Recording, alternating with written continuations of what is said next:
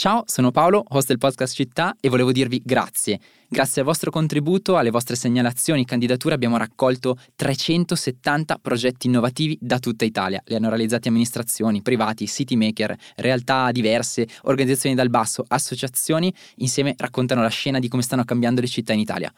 Prossimi passi di Future for Cities, 25 e 26 ottobre a Base, Milano, riveleremo il nome dei progetti vincitori e faremo un bellissimo momento di discussione su come vogliamo trasformare le città. Il programma ve lo racconteremo nelle prossime settimane, sempre qua e su tutti i canali di Will. A presto e ancora grazie.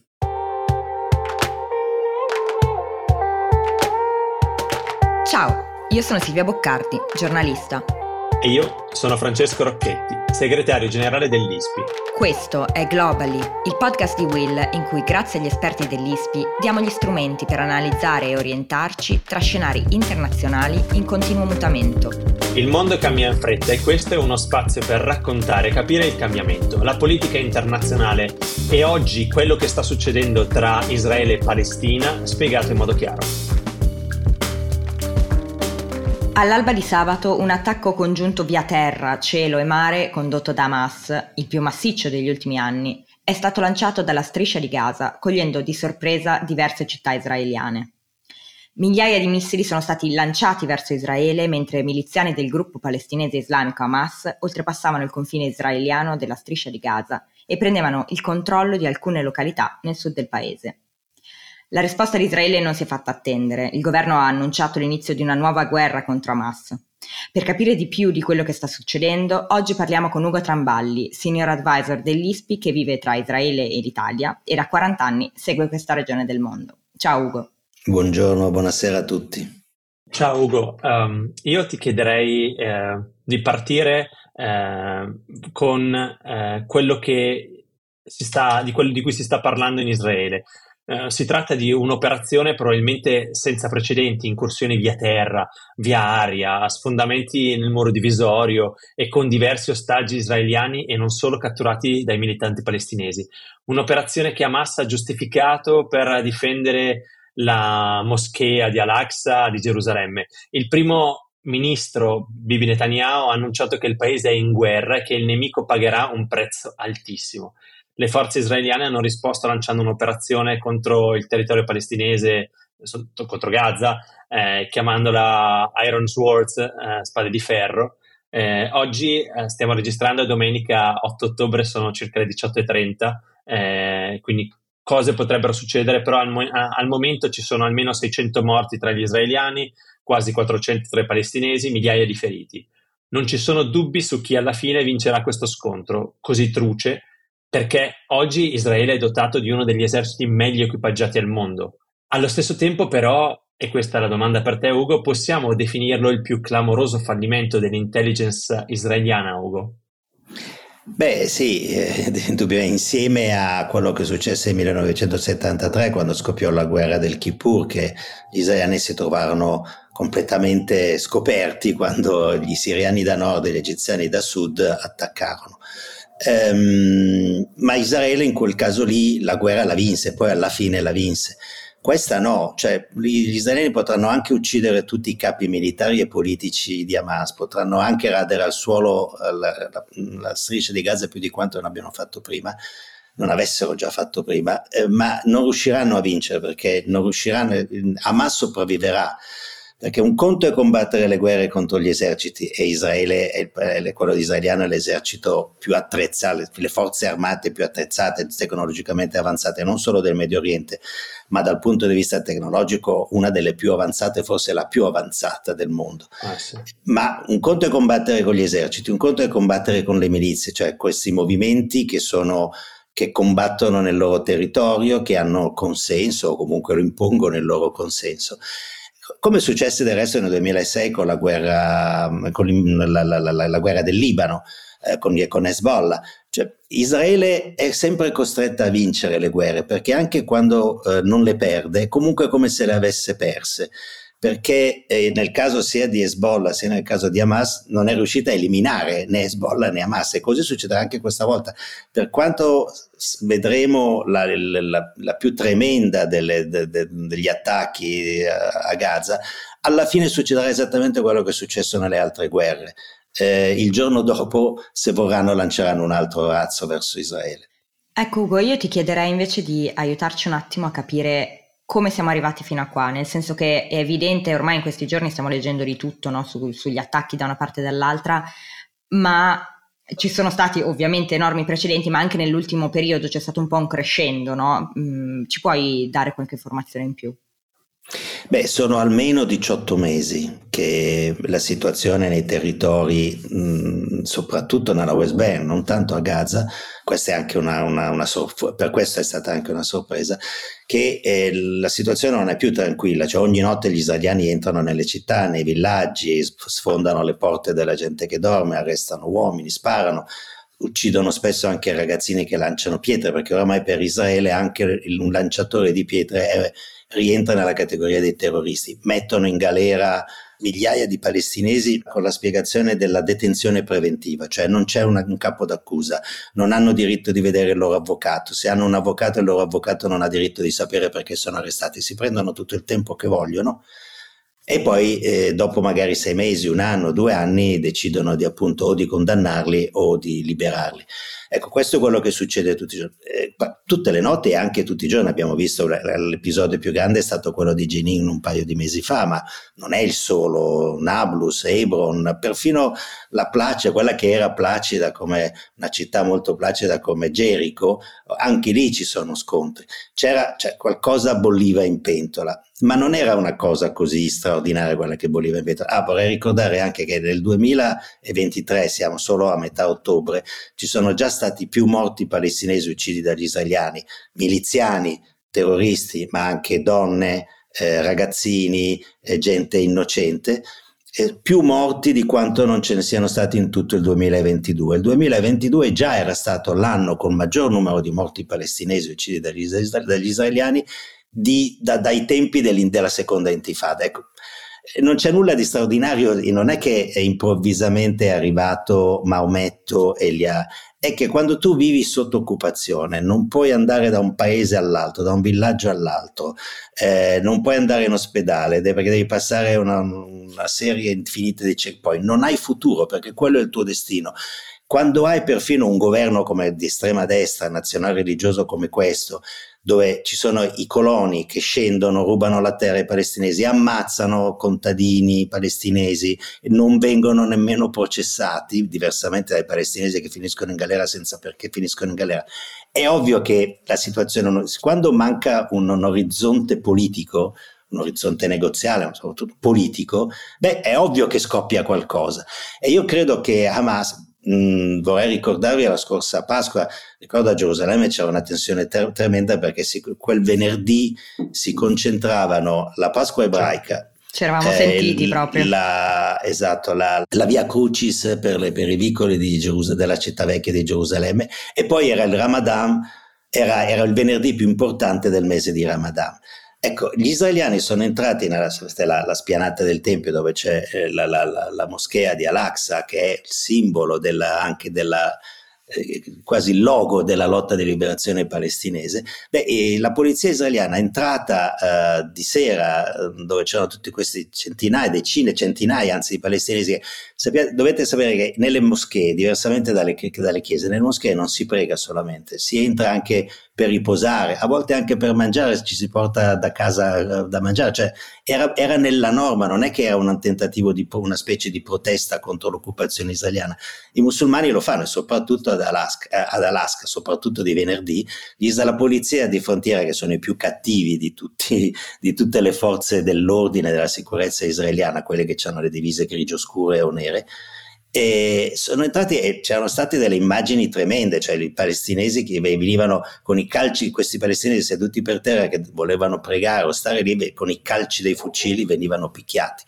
È ovvio che poi alla fine succede qualche cosa. Hamas ha, cap- ha capitalizzato tutto questo, questo gli garantirà un consenso enorme che sarà duro da scalfire, soprattutto per quegli ectoplasmi dell'autorità palestinese di Ramallah è brutto quello che abbiamo visto, è orribile quello che abbiamo visto, non per niente Hamas anche dalle Nazioni Unite è considerato un, un'organizzazione terroristica, però Hamas, quello che ha fatto Hamas che abbiamo visto, portare, uccidere la gente a sangue freddo, portare via eh, rapire la gente. Beh, è qualcosa di molto più brutale, gridano sicuramente all'Auerbach e questa cosa ci colpisce. Anche quando è caduto il ponte di Morandi ricorderete il, grido di quello che aveva proprio filmato, Dio mio, Dio mio, perché tutte le persone invocano Dio, non solo i musulmani, quando c'è qualcosa di grande, di importante o di drammatico. Bene, ma gli israeliani non forse a quel livello, ma non è che non abbiano fatto in tutti questi mesi qualcosa di molto diverso, è che i, i, i, musulmani, Hamas ha bisogno di mostrare e non ha un limite alla brutalità, anche la, la, la, mostra facilmente. I soldati israeliani non avevano interesse a mostrare quello che facevano, che fanno di notte quando entrano nelle città. Però ecco, non voglio paragonare le due cose, sono due cose molto diverse.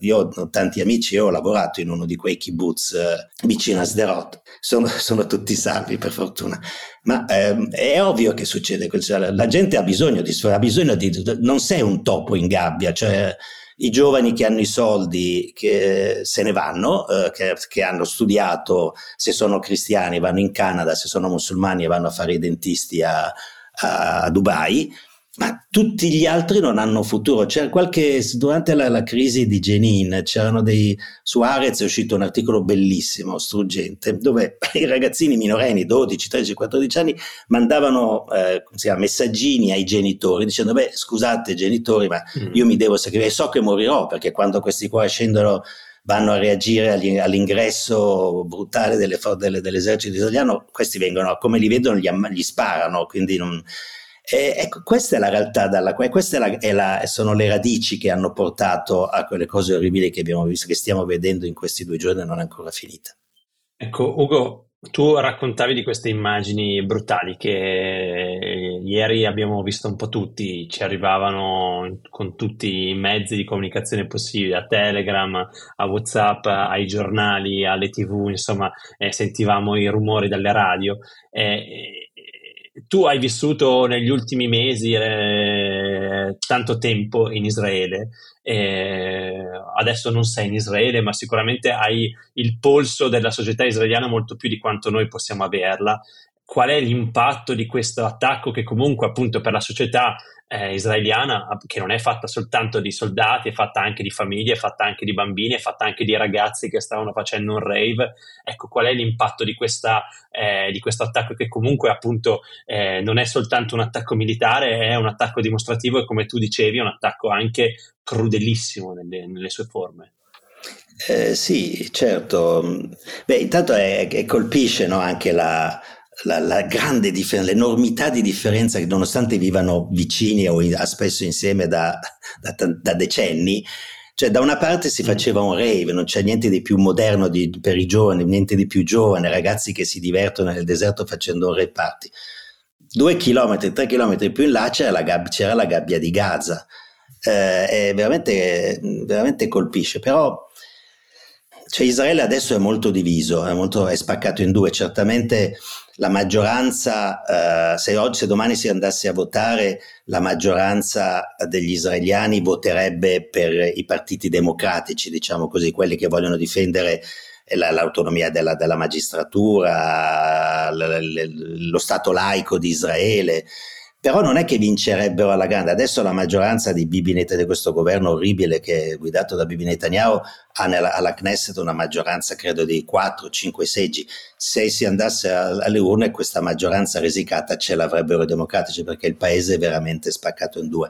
E credo che su questo forse anche Hamas abbia giocato con la, con la convinzione che Israele fosse distratto, indebolito, i reservisti che, non, che rifiutavano di, di servire, in Israele si va militare per tre anni eh, e poi a seconda della, delle, delle, funzioni che hai, da paracadutista, carrista, comandante o a semplice furiere, eh, come minimo si fa un mese all'anno di militare. Ecco, tutti i riservisti, piloti con da caccia compresi, rifiutavano di eh, andare a servire finché c'era questo governo che, che lo consideravano, e non a torto, liberticida.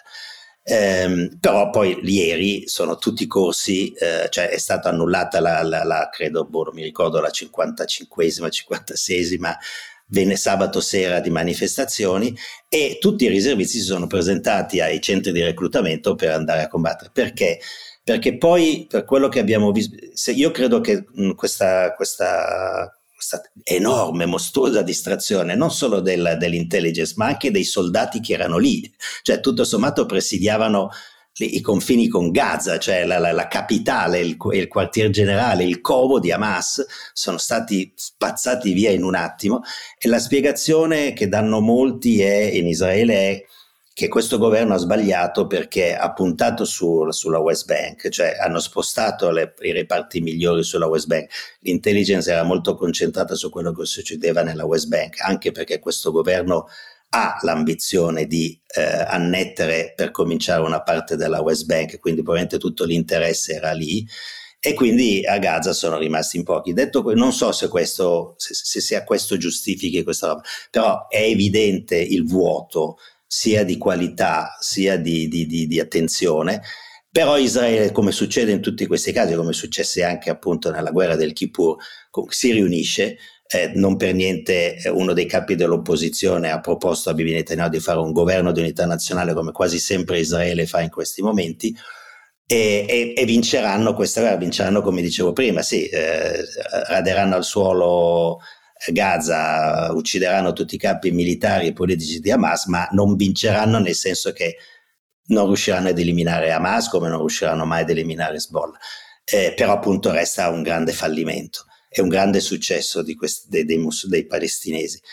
Mm, ma domani, quando il problema sarà, la, la, la, il pericolo sarà cauterizzato, almeno come l'abbiamo visto, eh, comincerà tutta la, la, la, la come successe già nel 1973-74 contro Golda Meir, e sarà difficile per il governo di Bibi, indipendentemente dai, dai loro tentativi di sottoporre al loro controllo la magistratura, sarà molto difficile per loro giustificare quello che è avvenuto, cioè qualcosa che è di, di mm. inaudito, anche perché la, la reaz- incredibile. Eh, perché tutto questo porterà, cioè la reazione del mondo arabo già l'abbiamo vista, uh, due turisti uccisi, ma soprattutto manifestazione di giubilo.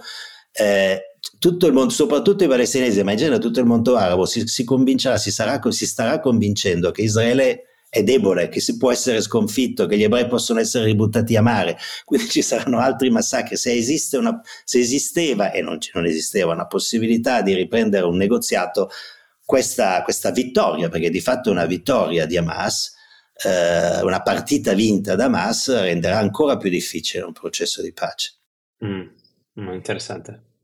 Se parliamo di partita vinta e quindi di... Ehm diciamo comunque di, di, di, un successo di Hamas, questo successo è solo suo o c'è qualcuno dietro che ha cercato di aiutarlo con intelligence, armi, ehm, eccetera? Perché comunque questo è l'attacco più massiccio degli ultimi anni. Ma eh, loro stessi hanno, eh, lo stesso Hamas, gli stessi dirigenti di Hamas hanno detto che l'Iran ha dato un grandissimo aiuto. Non riesco a capire che genere di aiuto, non so che intelligence gli iraniani possono avere in Israele. Fatico a immaginare che eh, è molto più, cioè, è molto più nota, è molto più ehm, affermata e conclamata la capacità degli israeliani di avere una rete di intelligence in Iran. Mi ricordo tanti anni fa incontrai Halevi, che è stato uno dei più grandi capi del Mossad storici, e gli chiesi, scusi, io vado spesso a Teheran, ma parlo di vent'anni fa, eh, non ho mai visto un odio anti, anti-ebraico, anti-israeliano fra gli iraniani. E lui disse: Non si preoccupi, noi sappiamo perché non c'è una strada di Teheran senza che, senza che non ci sia un nostro uomo. Ecco, ma, ma, al contrario dubito. Quindi secondo me è tutto un successo di Hamas, organizzato bene. È incredibile che nonostante vivano in una gabbia comunque armi, hanno, quante, quanti razzi hanno lanciato fino ad ora? Circa 3.000, ma poi hanno armi, armi anticarro, eh, esplosivi, eh, munizionamento evidentemente enorme perché eh, sono, sono, 36 ore che sparano eh, come, come, come quanto in Ucraina. Ehm, però appunto credo che sia un successo loro, un successo che, ha, che serve a loro a, a, maturare, a sviluppare, anzi a allargare un consenso, un grandissimo consenso che già hanno, soprattutto nella West Bank. Sarà molto importante in queste ore, in questi giorni, vedere più, che, più di una reazione di Hezbollah dal sud del Libano, l'hanno fatto stamattina, ma è un po' come, ehi, ci siamo anche noi nella partita, ma la crisi economica e politica del Libano è troppo grave, Hezbollah perderebbe quel consenso, quel controllo politico eh, che sì. ha sul Libano e, e, Hezbollah interessa comunque ancora più il Libano del, del futuro della Palestina. È importante vedere cosa succederà nelle prossime ore a, a Gerusalemme, a Gerusalemme Est e, e nella West Bank, cosa, se le città palestinesi che sono gran, ampiamente sotto, più sotto il controllo di Hamas e della Jihad islamica che dell'autorità palestinese, se in qualche modo sosterranno altre, in tutte le altre guerre, chiamiamole guerre quelle precedenti, sono numerosissime oramai e si fatica a imparare a mantenere, tenere a memoria tutti questi nomi in codice che hanno. Nella West Bank c'è sempre stata calma, tranquillità e silenzio, cioè non c'è stata una Qua eh, questa è stata un'operazione molto diversa e vediamo se diversamente si comporteranno i palestinesi della West Bank. E infatti questa era un'altra domanda che volevo farti, perché spesso è difficile da qui capire quanto effettivamente i palestinesi siano supportive, che supportino il, eh, Hamas, cioè Hamas che consenso ha all'interno, diciamo, delle varie zone eh, della Palestina. Eh, circa due anni fa, mi pare dire due o tre anni fa, mm, dopo la, la pandemia, cer- tenta- ci fu l'ennesimo tentativo di fare le elezioni palestinesi. No? Poi eh, Abu Mazen, cioè l'autorità palestinese, e gli israeliani, sapendo che eh, Hamas avrebbe vinto, si sono inventati una scusa di Gerusalemme, cioè gli israeliani artatamente hanno vietato ai palestinesi di Gerusalemme di votare e, e, artatamente l'autorità palestinese si è offesa e ha detto noi dobbiamo votare a Gerusalemme Est e quindi hanno, era tutta una, un, dire, un, un gioco um, già prestabilito fra, fra, Ramallah e Gerusalemme, il governo israeliano e quello dell'autorità palestinese, però eh, tutto il meccanismo si era messo in moto e c'erano stati anche i sondaggi ed era non paradossale ma drammatico e anche questo ci spiega questa operazione di Hamas di questi giorni le, I sondaggi dicevano che nella, nella Cisgiordania eh, controllata, governata dall'autorità palestinese, stravinceva Hamas, ma a Gaza, controllata e governata da Hamas, vinceva l'autorità palestinese, vinceva Fatah, voglio dire. E questo dimostra la, la tragicità della, della, della, della, posizione palestinese. Dicevo prima, palestinesi vittime degli israeliani sotto, sono chiusi nelle loro gabbie, entrano, gli israeliani entrano, escono, li arrestano, però non c'è un interlocutore dall'altra parte, perché da una parte c'è un'autorità palestinese che è una gerontocrazia fatta da ectoplasmi, che attendono solamente, cioè la cosa più importante per loro è l'attesa della morte di Abu Mazen, perché ha 87 anni e non, non è mai stato bene di cuore, semplicemente per fare questa lotta di potere che drenerà tutte le loro risorse per sapere chi governerà dopo Abu Mazen.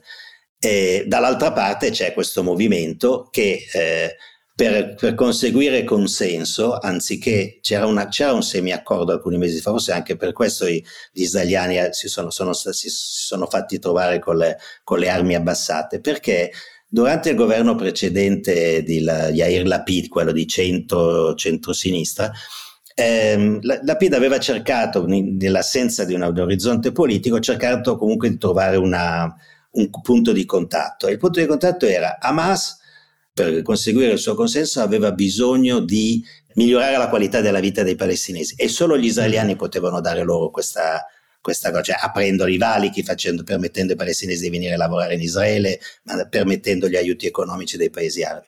Israele aveva la necessità invece della sicurezza da Gaza e questa sicurezza solamente Hamas la poteva dare. Ecco, su questa sicurezza in cambio di economia c'era, sembrava che si fosse creata una, una fase di, di di, di calma, forse vedendo Hamas che di calma soprattutto di eh, come dire, ragionamento politico della crisi, cioè non più una questione solamente di eh, armata, ma um, politica. Poi forse anche vedendo quale governo Israele ha, ha, eletto, quindi Hamas ha scelto tragicamente, la, è tornato a scegliere la versione militarista, eh, quella che stiamo vedendo in questi giorni. E quindi ripeto, se io vabbè, se avevo ancora un pochettino di ottimismo, il mio ottimismo è, è andato, se n'è andato e del tutto polverizzato. Mm. Ugo, proviamo a riflettere insieme invece sulle relazioni e non soltanto sulle relazioni, sulle risposte dei paesi a, a, questa, a questo attacco di Hamas, perché um, ieri ne sono arrivati tante, ne sono arrivati da tanti paesi, ehm, io devo dire che non sono rimasto stupito da, da, niente. Abbiamo visto, forse l'Arabia Saudita è stata la risposta più interessante, che è, stata una risposta un po' più bilanciata del solito, eh, non, ha, non, ha, dato così tanto supporto come si pensava magari a, a, a, questo attacco e al popolo palestinese come di solito veniva fatto, è stata una dichiarazione un po' più bilanciata. Abbiamo visto il Qatar come al solito che si è schierato molto con, con il popolo palestinese, gli Emirati che invece hanno ormai delle relazioni molto avanzate con Israele, ha fatto una dichiarazione molto più bilanciata, gli europei e l'Occidente, un po' come ha sintetizzato Biden nel suo, nel suo messaggio, hanno una relazione rock solid eh, con Israele, quindi si sono tutti schierati in maniera eh, ordinata dietro a Israele. Direi che più o meno uh, quello che ci saremmo potuti aspettare dopo un attacco del genere, o c'è qualcosa che invece a te ha, ha più stupito di queste re- re- mm, reazioni? No, l'Arabia Saudita ha avuto questa reazione moderata non perché ehm, stava difendendo la, la, trattativa per il riconoscimento la, tra Israele e Arabia Saudita, né la, questo, evitare questo è stata una delle principali ragioni della, dell'operazione di, di Hamas. Eh, L'Arabia Saudita ha avuto questa, questa reazione, come anche gli Emirati, perché eh, Hamas è il movimento islamico palestinese e eh, l'Arabia Saudita detesta il, il, i fratelli musulmani che sebbene siano sunniti molto più di quanto non detesti gli sciiti e, le, e l'Iran. Quindi era una posizione fra due eh, mo- modelli, se vogliamo, estremi di Islam, ma molto, molto in competizione uno con l'altro e anche da sempre in lotta contro gli uni contro gli altri. Cioè, eh, non, non, è un caso che l'ISIS, per esempio, Osama Bin Laden considerava eh, il regno saudita e i monarchi sauditi molto, molto più, detestava molto più quelli di quanto non detestasse i cristiani, gli ebrei eh, e, e, e, tanti altri. Ehm, la reazione del mondo arabo beh, è molto significativa perché comunque non era questo l'obiettivo di, di, Hamas, però il risultato finale è questo perché tutti questi paesi arabi che hanno fatto accordi dal Marocco agli Emirati, al, a tutti quanti, l'Egitto, la Giordania così, si trovano oggi spiazzati perché tutti gli accordi di pace, Israele finalmente è riconosciuto come è giusto che sia, eh, questo dovrebbe aiutare la pace, anche se di pace non se ne vede molto in giro eh, eh, più Israele, l'abbiamo sempre pensato che più Israele si integra, si integrasse, si potesse mm. integrare nel, medio, nel mondo arabo, eh, più ci sarebbero state chance per la pace. Però sono sempre state paci o accordi fra governi, non fra popoli. Nonostante anche mm. l'Egitto, che cioè, i, i due paesi sono in pace dal 79, cioè il più antico ah, sì. eh, pace fra. Che, Egitto e Giordania fra, sono quelli che hanno ma, le migliori. Ma, ma la Giordania è venuta quasi vent'anni dopo. Beh, eh, il, l'opinione pubblica egiziana è, detesta gli israeliani, ma anche perché paradossalmente, mentre al-Sisi ha un ruolo molto importante diplomatico per garantire la sicurezza e la pace di Israele, eh, aiutano moltissimo, soprattutto sulla questione di Gaza. Dall'altro, però, quando parlano al loro pubblico, continuano a parlare come, come parlava eh, che so, Nasser, cioè gli ebrei, eccetera, perché tu non puoi predicare 50 anni di odio ebraico, buttiamo gli ebrei a mare semplicemente per nascondere la loro incapacità di governare, la mediocrità del loro modo di governare, i loro limiti, e poi improvvisamente dici gli israeliani sono amici, da oggi, ed è giusto, mm. cioè, anche perché Israele è l'economia più importante del mondo. Se escludiamo il petrolio, il gas e il petrolio, l'economia eh, israeliana è, eh, è, la più avanzata, la più dinamica, è la più ricca, la più, più dinamica. Interessante, eh, sì, c'era sì. un mesetto fa un numero di, di, di Economist dove che dedicava la copertina a questo che ricordava appunto sul mondo arabo lo sviluppo del Golfo, ricordava che... Era The New Middle East. Esatto, The New Middle East, dove c'era l'Arabia Saudita e Israele che insieme fanno, facevano qualcosa come il 3% della popolazione del Medio Oriente, però erano il 36% della, del PIL e dell'economia del Medio Oriente. Ecco. Però adesso devi spiegare agli arabi che sono tuoi amici ed è difficile, soprattutto quando in televisione, dopo, dopo 50 anni, 60 anni di, eh, di odio, eh, e vedere le, le immagini che, stiamo, che hanno, stanno vedendo anche loro di, finalmente di vittoria di un movimento arabo-musulmano che, che, sconfigge, che umilia, perché sono umilianti le immagini che abbiamo visto, inginocchiati, presi prigionieri, picchiati con questi volti terrorizzati come lo saremmo tutti noi. Eh, beh, eh, è di, cioè, ci sono già state in Iraq, in altri paesi, ci sono state, già state grandi manifestazioni di supporto in appoggio della, della, della, lotta di Hamas, anche da paesi che erano più tradizionalmente sono più moderati. Ecco, Indubbiamente non era questo sicuramente l'obiettivo di Hamas, ma eh, facendo quello che sta facendo ha conseguito un successo nel mondo arabo che mette in difficoltà tutti i governi moderati del mondo arabo. Non so, Silvia, tu hai ancora una domanda? Sì, volevo, volevo in realtà Vai. fare un, forse un recappone. In due parole, quali sono le conseguenze che vedi a breve termine per, uh, sia a livello interno sia che a livello internazionale. Eh, sapendo che noi al momento Ugo non l'abbiamo ancora visto, ma probabilmente inizierà un'operazione militare israeliana su Gaza. Al momento in cui stiamo parlando non è ancora stata dichiarata, ma sappiamo no. che tutto sta andando in quella direzione. Ma quando andrà in, in onda questo podcast? Perché tra 12 ore, eh, tra 6 ore... Domani. ecco.